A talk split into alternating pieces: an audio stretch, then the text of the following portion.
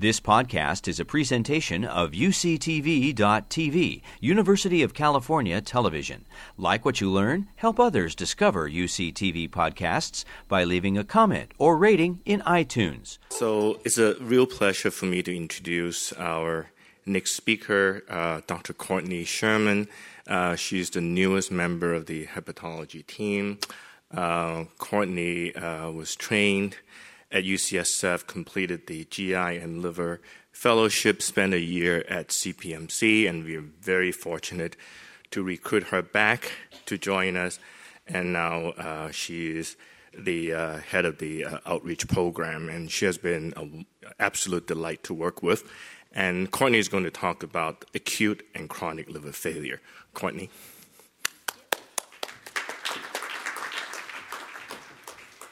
Thank you, Dr. Yao. Uh, thank you for having me today. It's, I hope that I will get to meet many of you uh, during this, the next two days. So, I will be talking about acute on chronic liver failure and whether this is a new, distinct disease entity. So, let me just set this up here. All right. So we'll start with a case of a 54 year old woman with compensated hepatitis C cirrhosis who comes to the emergency department with new onset ascites and abdominal pain. On exam, she has a low grade fever of 100.2, blood pressure of 105 over 60, heart rate of 100, moderate abdominal distension, and diffuse tenderness to palpation. Labs reveal an elevated white count of 12, creatinine of 1.1, bilirubin of 2, INR of 1.5, and a MELD sodium of 16. An abdominal ultrasound is notable for moderate ascites, patent vessels, and no biliary ductal dilatation.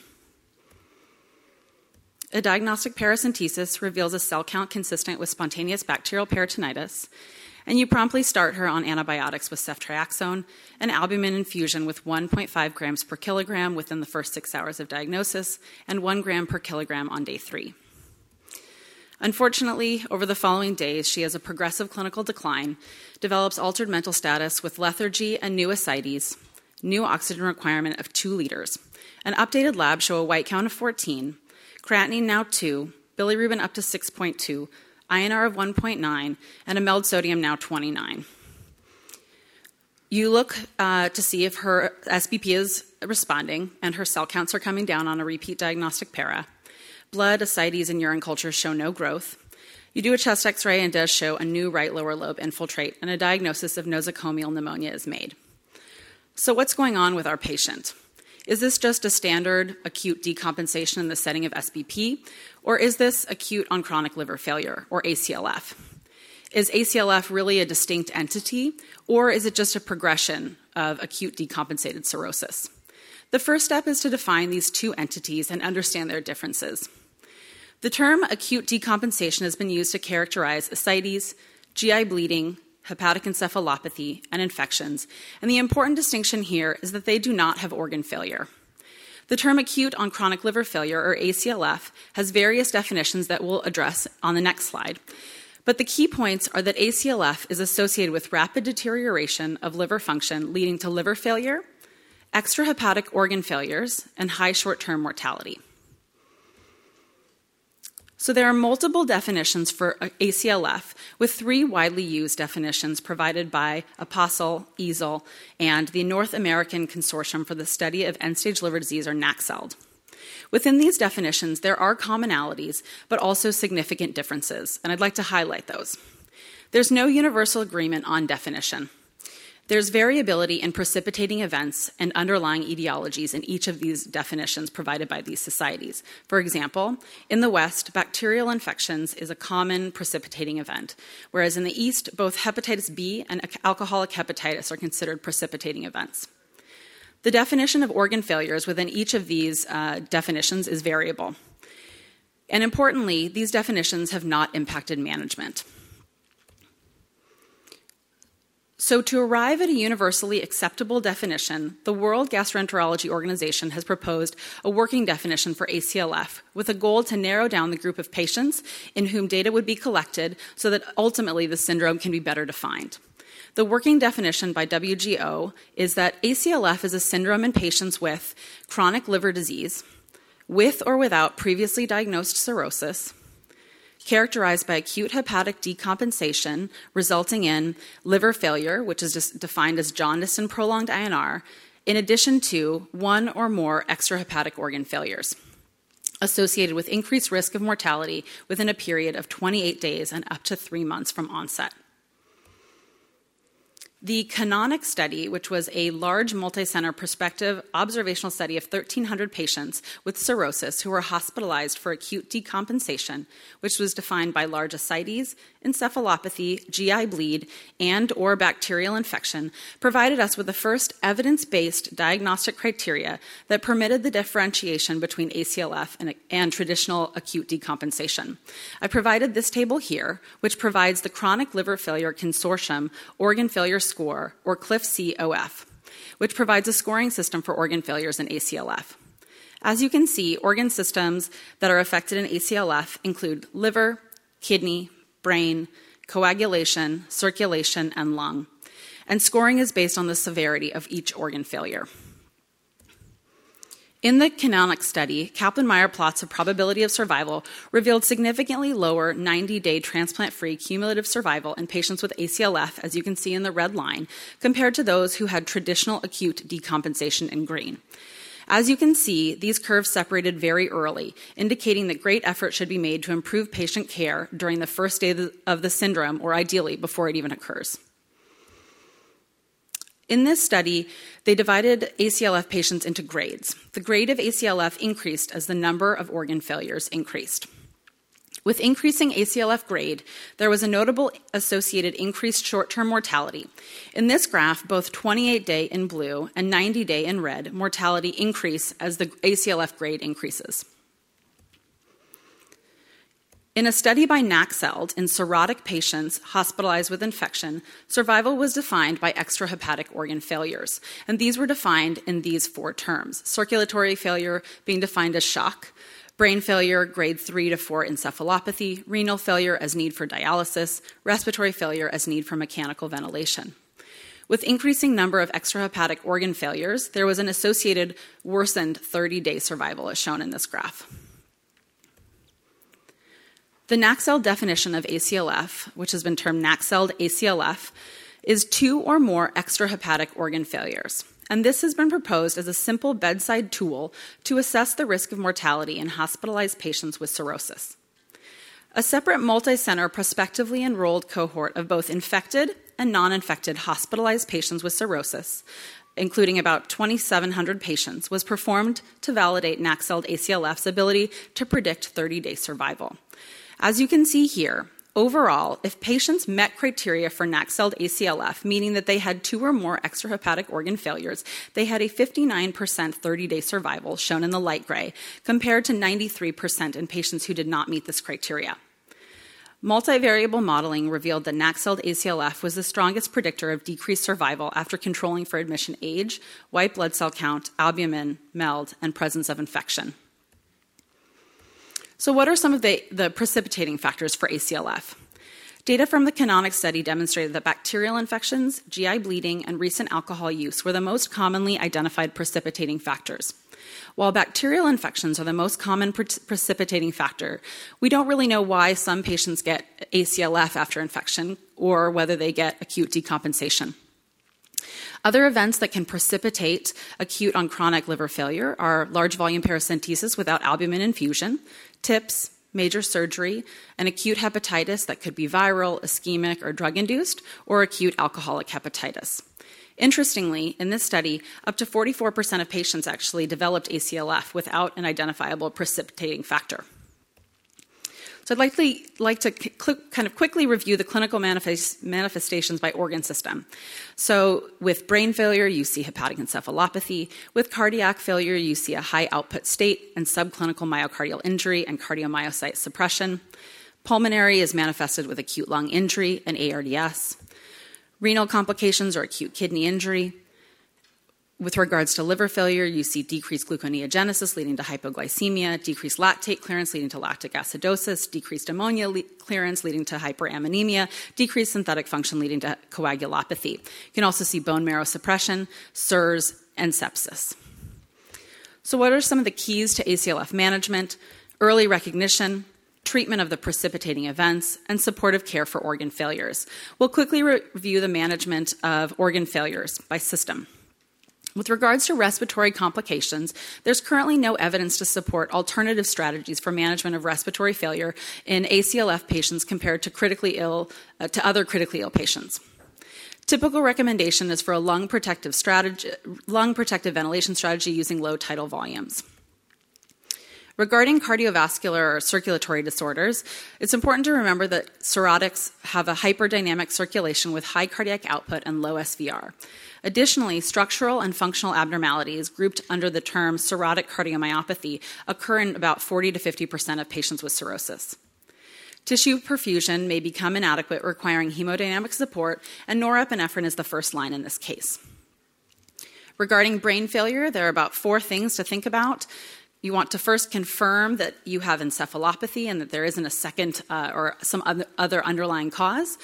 You provide standard care for airway protection and early transfer to the ICU, management of the precipitating factors without which brain failure will not improve, and empiric encephalopathy treatment with first line lactulose.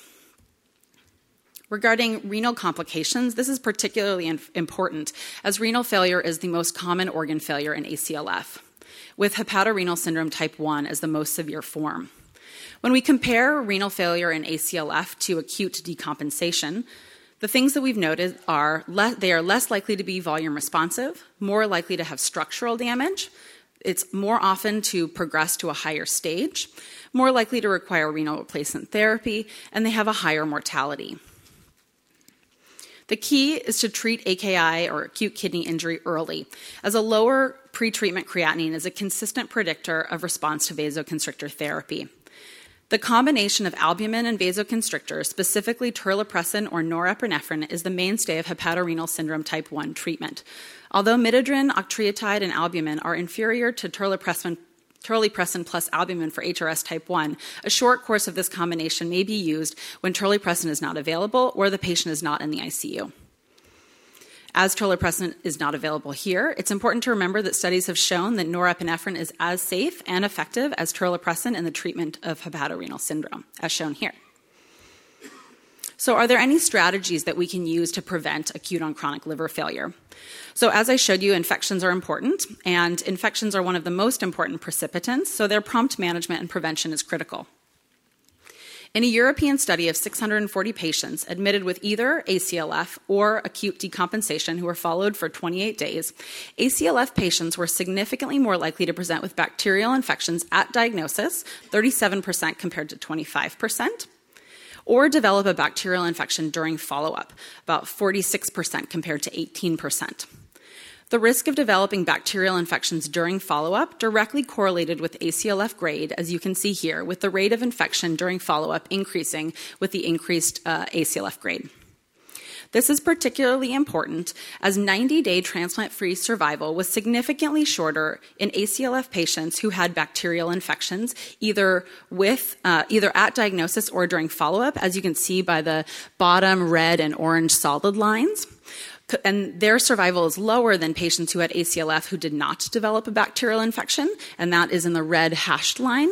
And those three are all significantly worse than patients who came in with acute decompensation with, uh, with or without infection. Additionally, a 2012 study from the NACSELD group showed that development of a second infection independently increased mortality in cirrhotics who came in with infection with an odds ratio of 4.4. So, initiation of appropriate antibiotics is key. Several studies have shown that the use of inappropriate antimicrobial coverage is associated with significantly increased risk of mortality. This is illustrated here by another European study of infected cirrhotics with acute decompensation or ACLF who were found to have increased 28 day mortality if they received inadequate antibiotics, as you can see in the red line, uh, which is the top line. Um, this was also seen in acute decompensation patients as well. Additionally, the delay in the use of appropriate antibiotics has been associated with increased odds of death by 10% for every hour delay. The key here is to start broad spectrum antibiotics immediately and narrow based on culture data. A study from NACSELD evaluating hospitalized cirrhotics with infections identified risk factors for recurrent infections after discharge. This showed that proton pump inhibitor use, or PPIs, is associated with increased risk of subsequent infections with an odds ratio of 2.7. In a recent study that was published, PPI use was also associated with higher 30 and 90 day readmissions, independent of comorbidities, medications, MELD, and age. PPIs were found to modulate the microbiota composition, which then uh, does respond to withdrawal of the PPIs. So, this should remind us to always review the indication for PPIs in our patients and withdraw PPIs whenever possible. You probably noticed on the other slide that another risk factor was SBP prophylaxis. Um, it's not entirely clear why SBP prophylaxis is associated with infectious outcomes. It's been postulated that the need for SBP prophylaxis, rather than the actual medication, is a potential driving factor, as these as patients in this study had a higher child score if they were on SBP prophylaxis. Alternatively, the need for SBP prophylaxis may indicate a high risk of bacterial translocation or selection of microbiota that are resistant to the prophylactic agent over time. This does provide us the opportunity to review the appropriate indications for SBP prophylaxis. So, primary prophylaxis is indicated in patients who have an ascites total protein less than 1.5 and either impaired renal function, which is defined as creatinine greater than or equal to 1.2, BUN greater than or equal to 25, or sodium less than or equal to 130, or if they have liver failure, defined by a child score greater than or equal to 9 and a bilirubin greater than or equal to 3. Secondary prophylaxis is for patients who have already survived an episode of SBP, and important to use uh, antibiotics for seven days in cirrhotics who have a GI bleed. Now, what about the role of albumin? Uh, which not only increases intravascular volume, but also has anti inflammatory and vasoconstrictive properties.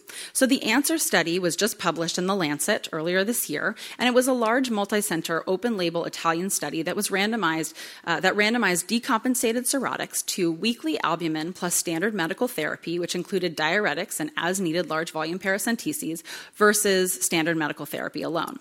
This demonstrated that overall 18 month survival was significantly higher in the albumin plus standard medical therapy group in red compared to the standard medical therapy group alone, leading to a 38% reduction in the mortality hazard ratio.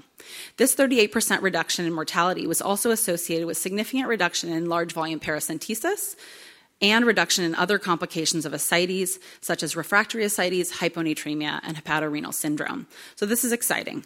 But there was another study that was just published this year in the Journal of Hepatology uh, that is a multi-center randomized double-blind placebo-controlled trial in decompensated cirrhotics in which patients were randomized to midodrine plus albumin versus placebo, and there was no significant difference found in probability of developing complications of cirrhosis or one-year mortality. So at this point, the role of albumin in preventing ACLF is not established, but further study is needed to help define its role. What about liver transplant and ACLF? So, the status of liver transplant and ACLF remains undefined. We've seen that survival is improved with transplant than without transplant, and that's shown in this uh, by the red line there compared to the green line. Several studies have demonstrated acceptable one year post transplant survival rates for ACLF ranging from 75 to 87%. And this, de- this graph demonstrates acceptable long term outcomes when comparing ACLF patients to non ACLF patients. However, it's important to know that patients transplanted for ACLF are shown to have longer ICU stays and longer hospital stays compared to non ACLF patients. There's also been a high waitlist mortality for patients who have ACLF, as shown by the dashed line compared to the solid line for non ACLF patients. And in a multi-center study by NACSELD, infections were a major cause of delisting. Given the high waitlist mortality for ACLF patients, questions have been raised about organ allocation and prioritization of ACLF patients, as well as whether MELD driven criteria are really applicable to these patients with organ failures. The timing of transplant in ACLF is also unclear. Improvement or resolution of organ failure prior to transplant has been associated with significantly better post transplant outcomes. However, in the context of clinical deterioration, a prompt decision regarding the need for transplant must be made. This figure illustrates the concept of a timing window for transplant in ACLF, suggesting that the ideal time is during clinical improvement or deterioration that does not reach futility limits. So, if we go back to our case, you provide proactive management of ACLF by providing appropriate antibiotics for her nosocomial pneumonia, which was her second infection, aggressive management of hepatic encephalopathy, treatment for suspected HRS with midodrine octreotide and albumin because she was not in the ICU, and we evaluated and listed her for transplant. After a long admission, she was discharged with a MELD sodium of 25 and she remains listed for transplant. So, some of the take home points for you. The emerging data indicate that ACLF is a distinct entity, but we are still in need of consensus criteria to define and diagnose ACLF, assess severity of organ failures, and start standard man- management protocols for these patients. Where can we act now? I think infections is a big area um, because it's a major predict- precipitating factor. So, when infection is suspected, initiate broad spectrum antibiotics immediately, then narrow per culture data withdraw unnecessary PPIs, and use SBP prophylaxis appropriately. Thank you.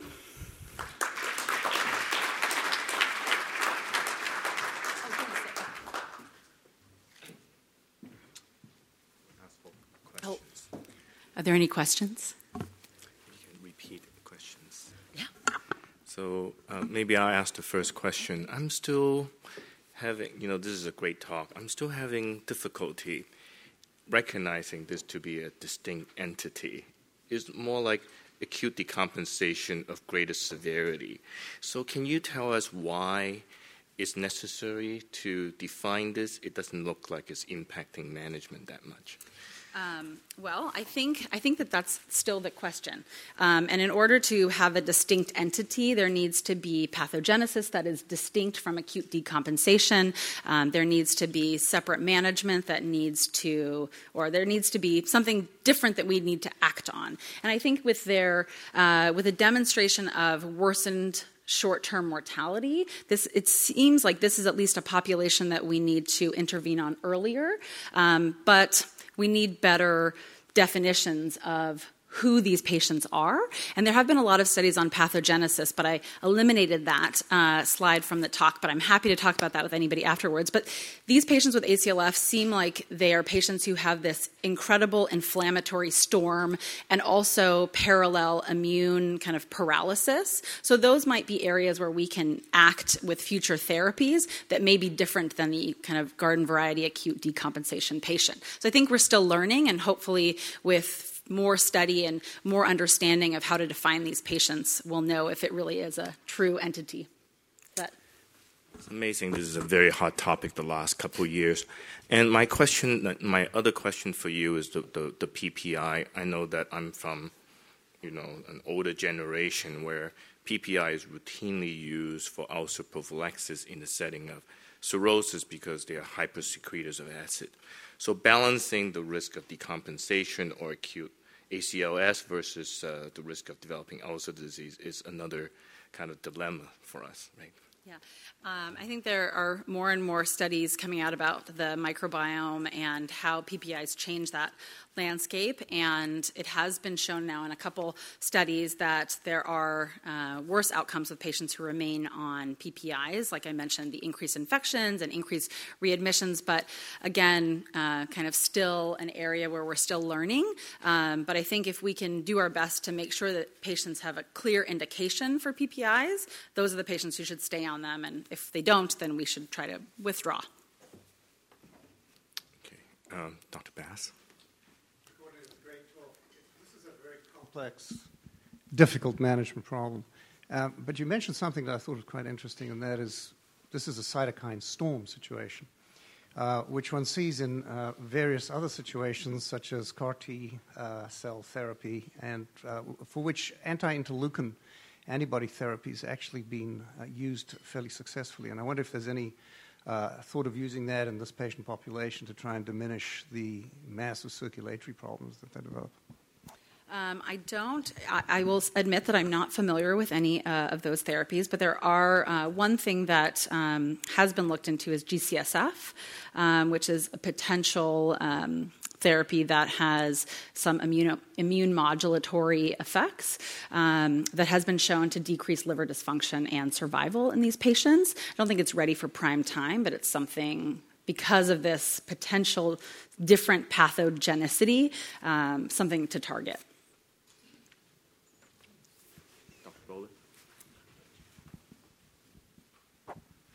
I'm curious to get your thoughts on the use of albumin in the refractory ascites, um, because after the first paper, after the abstract started using it much more liberally. Um, do you think the difference in, in, the results of those two studies is due to differences in methodologies, um, and what are your current practices?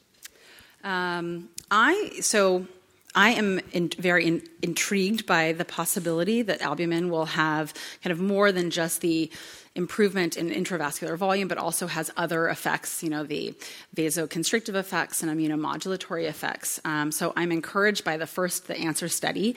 Um, but there's always the issue of cost and availability. Um, the second study um, used not only albumin but also um, midodrine um, and did not show a significant benefit. Um, my personal practice is to use albumin when they're when patients are having large volume paracenteses, um, regardless of the volume. Um, but I don't. I'm not otherwise using it for just for outpatients because I think that that there's just not enough data for me, at least, to say that we uh, know that it provides standard benefit. Oh, uh, last question, um, Mary Pat. Do you think um I think we're seeing this a lot more now as we're taking care of a lot sicker patients for longer waiting for liver transplant. Do you have any data showing that it's more prevalent in those areas where we are taking care of sicker patients longer as they wait for transplant? Um, you know, I mean, before if you had a MELD or, were as sick as a MELD of 22, you were getting a liver. And now we take care of patients between the MELD of 22 to 30 for many months. And maybe that's just ongoing liver failure uh, causing the cytokine storm. I don't know. Well, I think that that um, raises, kind of talks to Dr. Yao's point of like, is this something separate or is this just kind of the natural history and the progression? And I think we still don't really know the answer to that. Um, it's not quite ready for, for prime time, but I think it's important for us to be aware of kind of the high short term mortality and the uh, need to aggressively manage the organ failures in these patients earlier on. Um, but I will show you this slide if I can. I don't know how to unhide this one. Um, sorry. Um, I think I'm not able to, I can't pull this one up, sorry.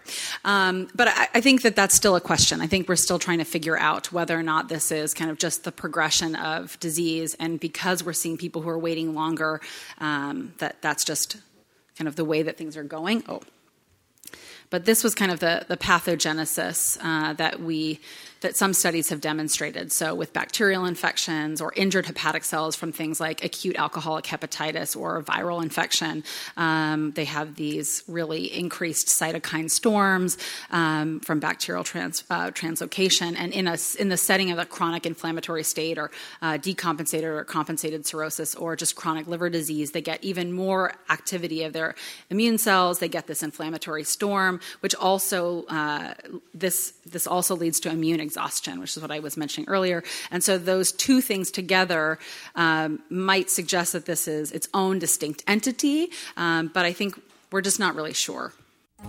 You've been listening to a podcast by University of California Television. For more information about this program or UCTV, visit us online at uctv.tv.